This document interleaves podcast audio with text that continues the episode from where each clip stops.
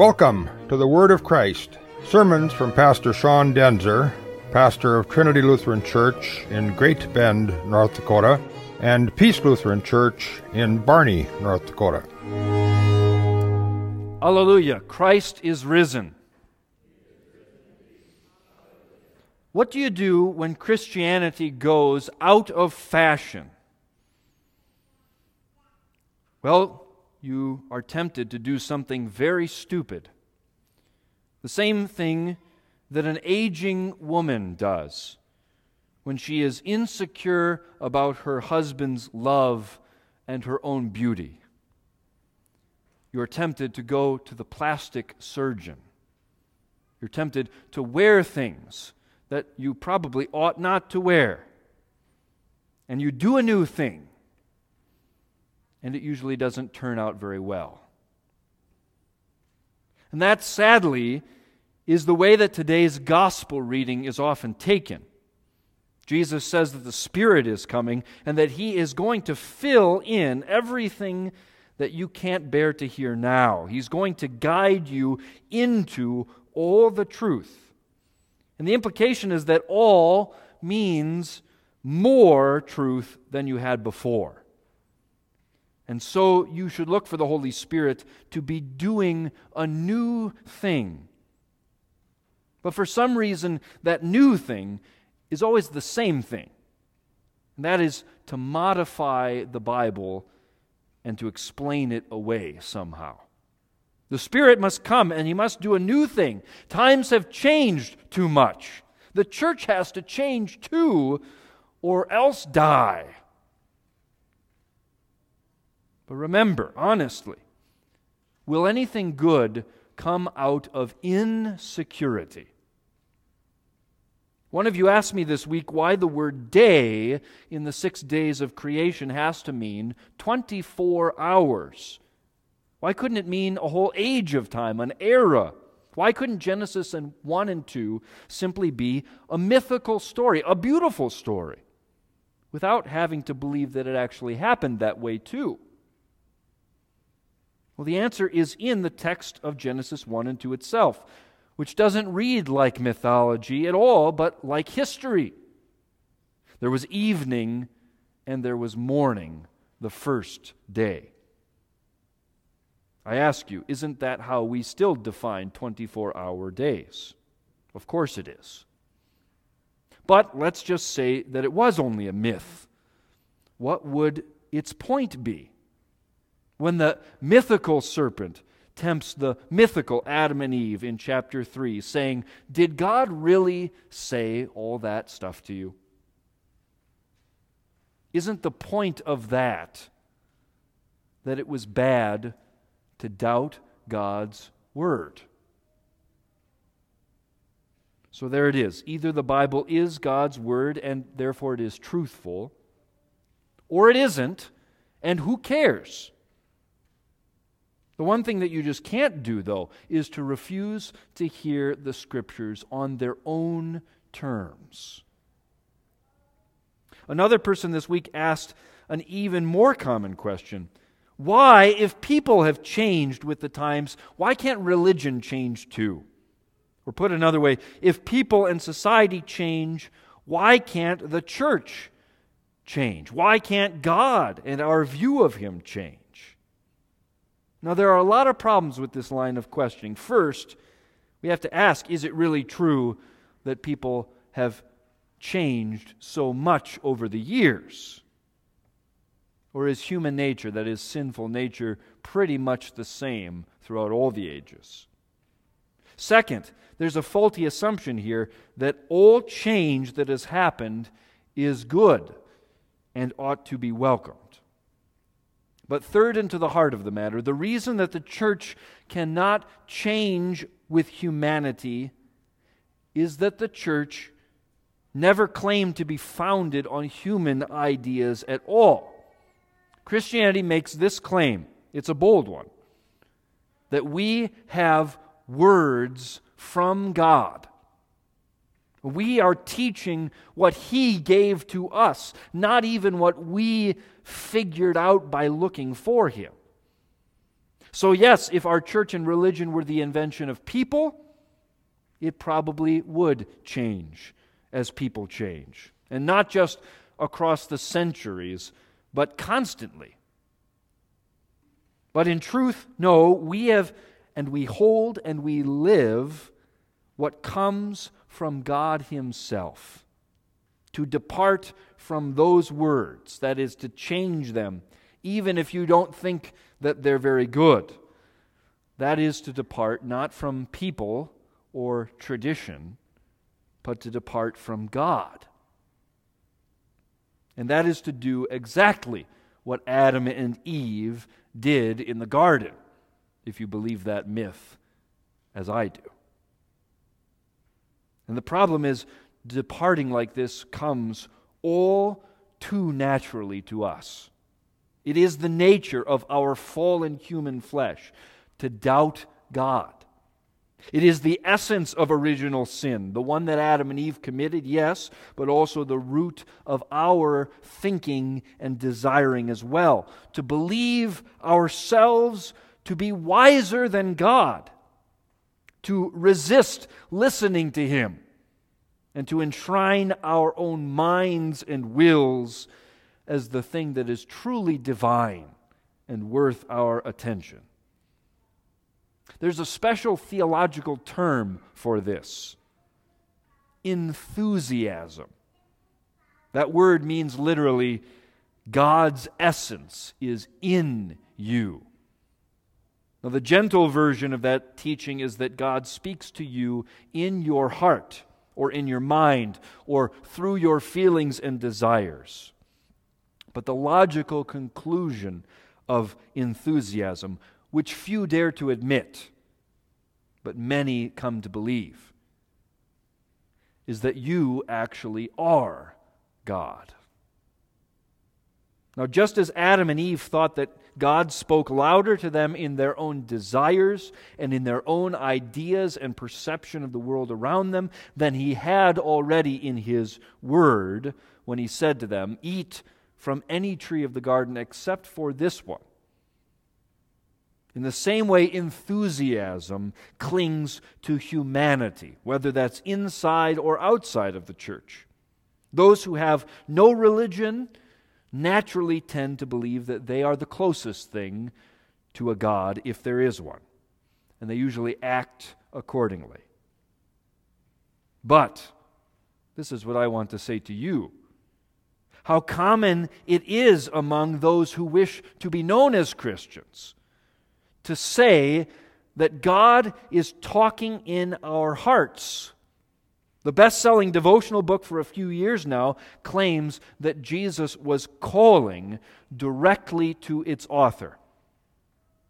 And she wrote in the introduction how she wanted more than the scriptures. Can you hear that? She wanted more than God's word.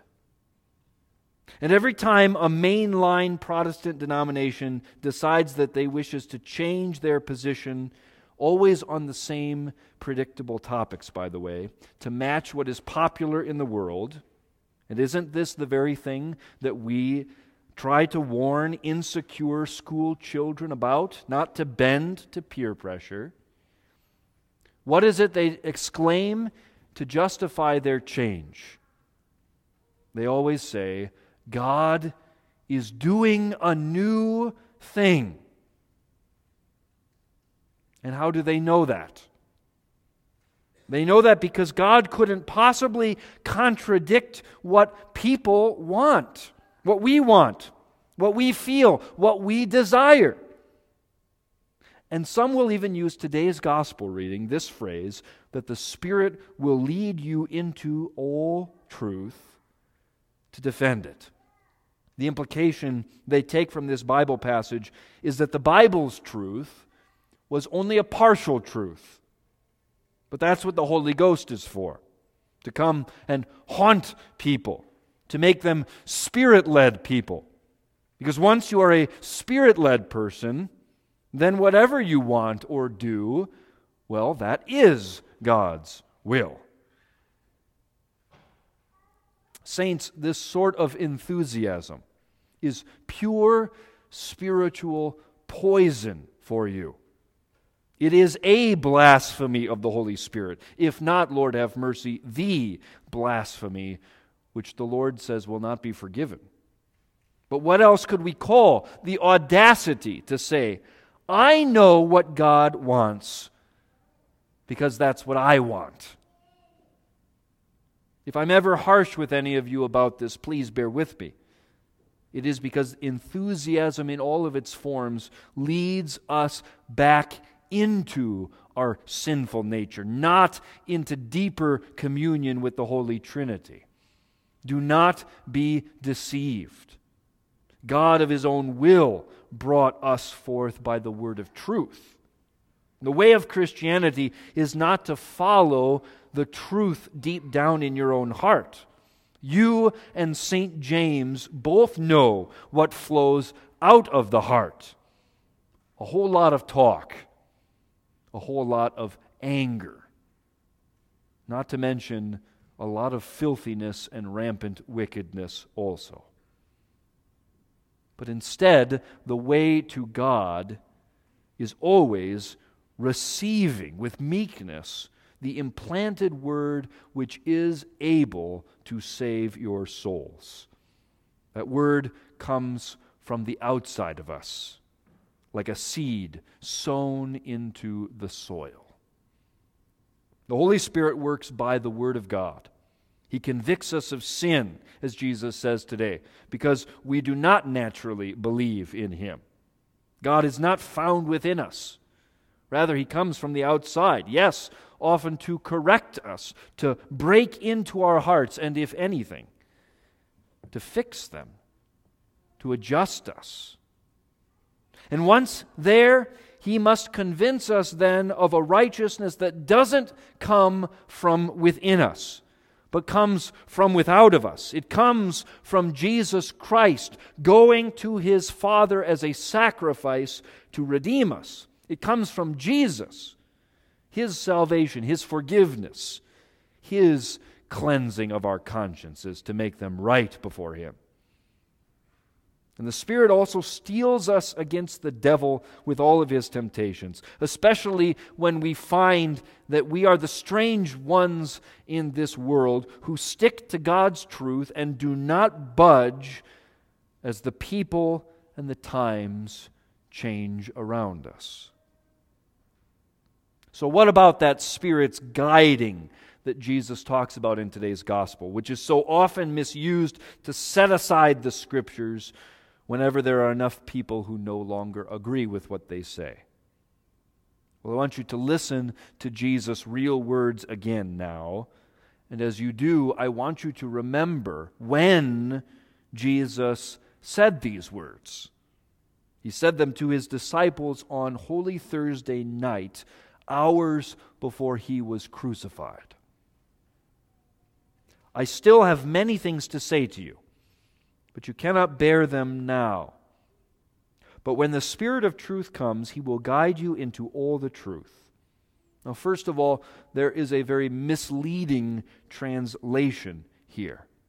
Because Jesus did not say, the Spirit of truth will guide you into all the truth, as our ESV has it.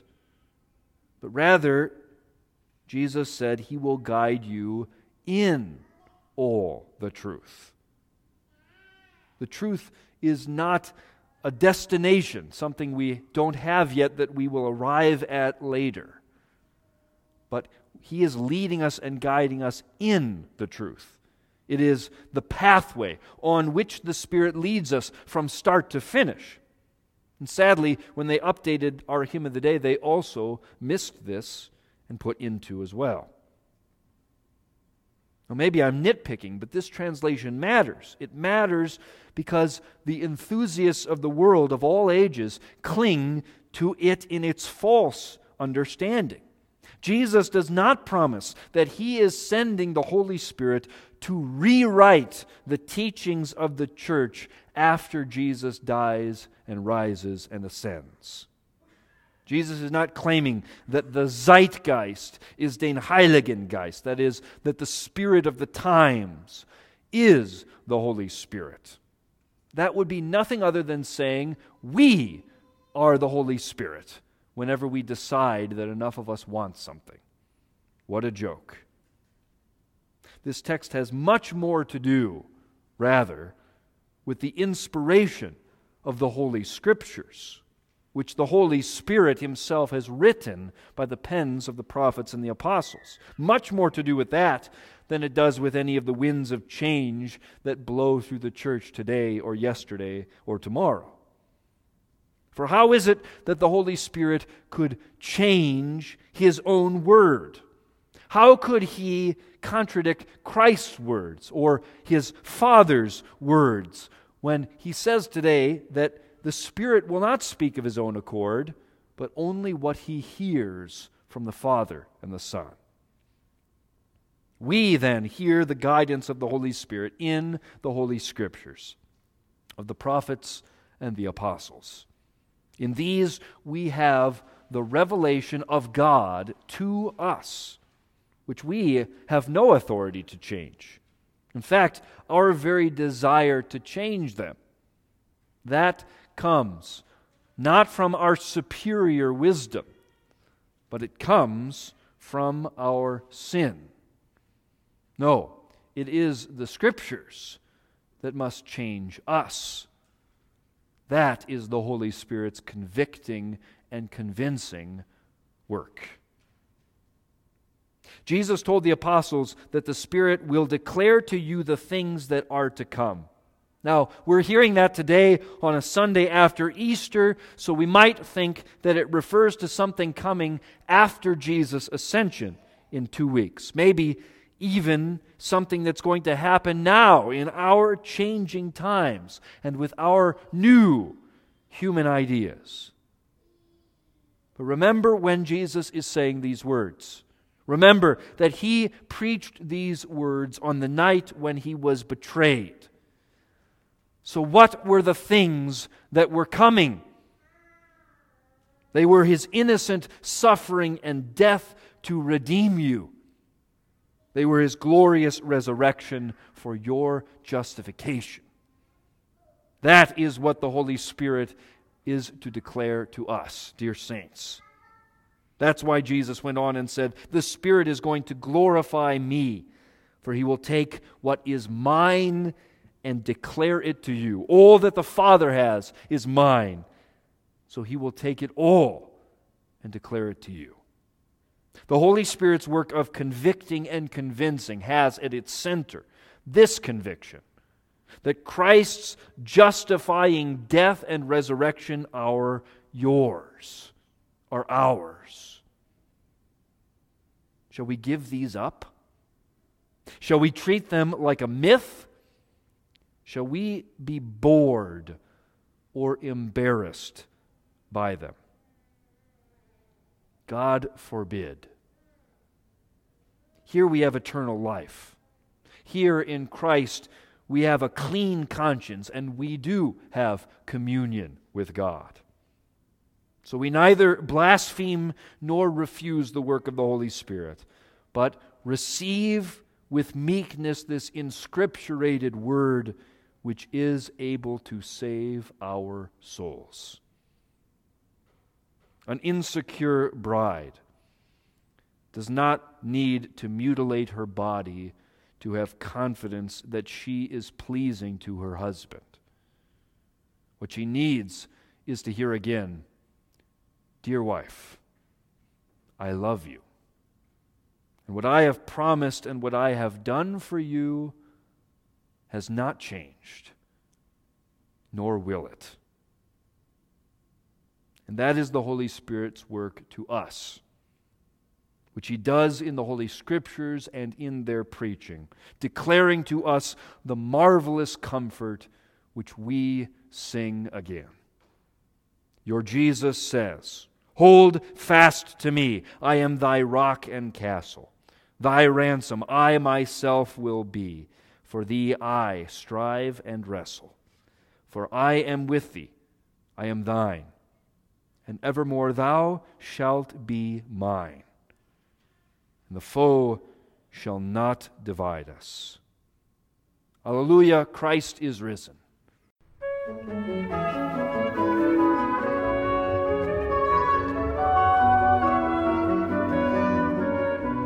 Thank you for listening to the Word of Christ.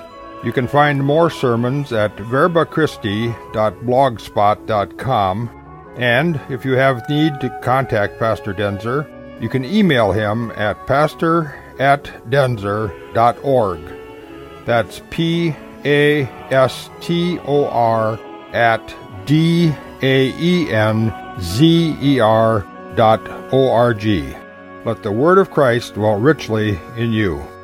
Amen.